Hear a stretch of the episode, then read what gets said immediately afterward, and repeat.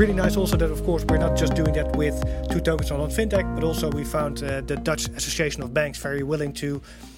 Of course, they've did their research into the developments of crypto assets and how they think that banks should respond to that. But it's also nice to see that we actually can collaborate on knowledge sharing at that level. So, Marianne, I'm very happy that you're willing to share the thoughts of the Dutch Association of Banks here with us today. I'm happy to be here. Good. Thank you so much for the invite. Yeah, very much looking forward to your talk. So please introduce yourself and tell us about the work for the Dutch Association of Banks. Thank you for the introduction already. I will continue on it. I work indeed for ABN AMRO as a compliance officer, innovation and technology. Before that, I've been involved in innovation for 6 years, mainly in the field of blockchain and the crypto assets as well. And together with Kim, I'm part of the expert group of the Dutch Banking Association, the expert group of crypto assets, and we've been involved in the drafting of the position paper I'm now going to elaborate on. So, okay. Well, the reason why the NVB and the expert group was so keen on writing the asset, the position paper, is in fact quite obvious. If you look at DLT and crypto assets, they are a driver for innovation. They're a driver for the digital economy, and they're at least a driver also for the future of finance. And in that sense, it is a key role also for the Dutch economy in that sense. So it's important to keep that in mind. We see significant benefits for markets, for the participants in those markets and clients, whether it's because of increased liquidity, more efficiencies and other things. So in a way, it's definitely an upside there as well. And we also see that it's increasingly becoming mainstream and mature. It is being considered a new asset class for some, but we also see that regulation, as has been highlighted by Claire, there are quite some developments there. Also in terms of innovation, you see professional alliances and consortia actively developing both on the infrastructure side as the proposition side. So there's a lot going on. And obviously, we also see a role for the financial sector there. If you look at the content of the paper, it is, in a way, we provide a position for the Dutch banks on crypto assets. We explain what we feel is the field. We're zooming in on the opportunities. We're also zooming in on managing the risks, because we do believe it is a risk-reward balance there. It is like... the upside is very important. However, as banks, there's no need to tell everybody that we also have a fiduciary and societal responsibility to keep in mind. So it is really about balancing opportunities and risks, and also see what can be the role of banks. So we have been touching on that as well in the paper, and of course we have been at least supporting or advising on what we feel is necessary to develop that, to join to develop that the new future that is an innovation-friendly regulatory framework for crypto assets.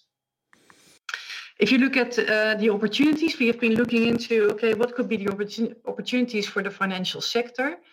In a way, I've been rephrasing it as traditional banks, as that we see ourselves a bit. Is that in a way, if you look at the crypto asset value chain, it is like and unlike the current financial system. It has some very new features and some very new challenges and asking for new capabilities. However, you also see that there are some recurring and more traditional roles also being there. That needs probably to be redefined. However, there are still old features in place that should not be forgotten. So if you look at opportunities for banks, it could be that if you look at one of the important roles that banks are now playing currently is the gatekeeper role. So there could be really a good opportunity there to fill in and define and further design the gatekeeping role between fiat and crypto asset worlds. How should we shape it? What are compliance and KYC features that we could keep in mind. And also, if you look at the commercial side, how can you bridge the gap between the new and the old world?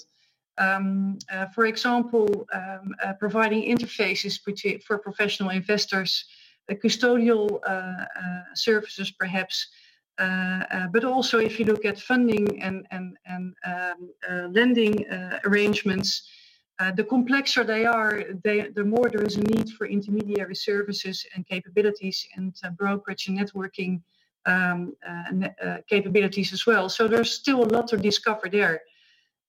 We could help in advising on portfolio diversification for investors and other clients.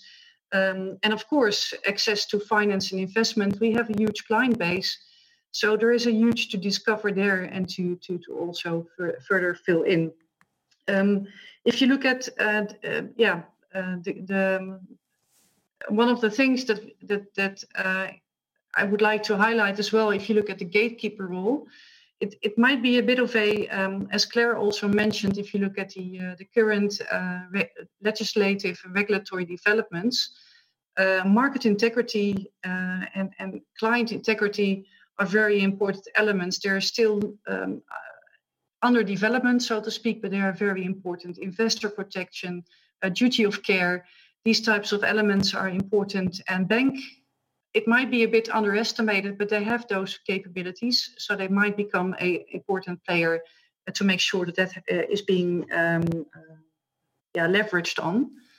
The key recommendations we're giving is, in a way, we underline and support the fact that crypto assets are of strategic value for the EU digital economy, and especially if you look at the harmonization that we feel is very important on the single digital economy.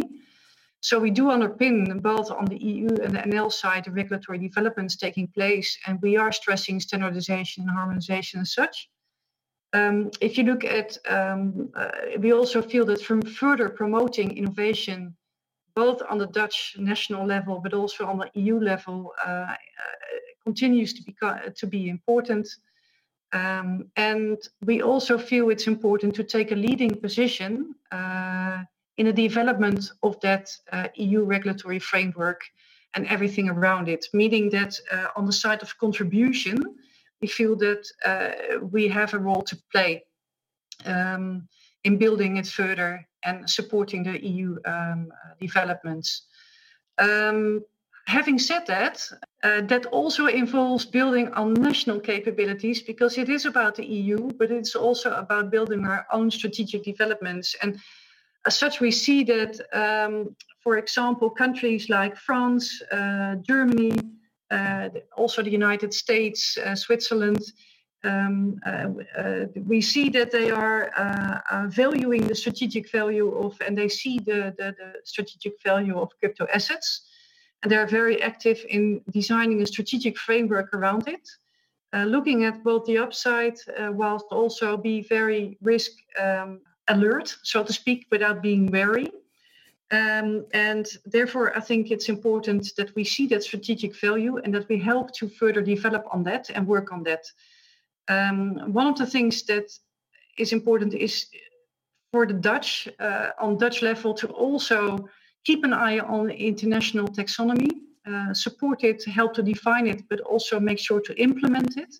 So not reinvent the wheel fully on a national level, but also closely look at what happens on the international side. We are warmly supportive of designing a Dutch crypto asset strategy. And we also feel that a three-pillar collaboration is important. And with three pillars, we mean the financial sector, but also the regulatory and supervisory and governmental bodies. And as a third one, the crypto industry. The dialogue between the three will help on building and further developing important issues, but also help in building further frameworks, but also working on innovation as such. It is important to also capitalize on best practices Those best practices are also input in further defining frameworks, but also on for the supervisory authorities. And the sandbox as such, innovation, experimentation, but also being allowed to experiment, being allowed to have an open dialogue on perhaps not the already secured items, but innovative, new experimental information. It's important that the sandbox facilitates that and have that open dialogue to be sure to practice before you really become. And Marjan, do you see these recommendations as also something that you would want the government to take a step in on, or the regulatory bodies, or is the Dutch Association of Banks also going to take a leading role in this? Well, the leading role, I think we're here. What we are saying is to encourage dialogue, and I'll come to it on the next slide, by the way, because there we have a few next steps, so to speak. If you go back one second, just to be because important to mention as well before I answer your question, okay, is that we do feel that the barriers for banks should be lowered. And that's why I really want to mention that and not skip go to the next slide. And what barriers would you be referring to in particular? What, lower barriers to banks, what? Well, what we now see is that it's if you look at the position paper, we do highlight it. If you look at, for example, custodial services, but also perhaps even providing advisory or at least advisory retail client-related services. There is, if you look at the stance of the regulatory or the supervisory authorities, it is volatile. It is very important for investors to be very alert and not take too many risks. However, we do have in the Netherlands also duty of care, meaning that banks already have an experience in coaching and supporting and alerting clients on whether risks are becoming too much in relation to their risk profile. So banks can actually have a constructive role there to help protect clients further in terms of investments. So it's something that at least we have to discussion and an area we could discuss on and see how opportunities and best practices could reinforce themselves.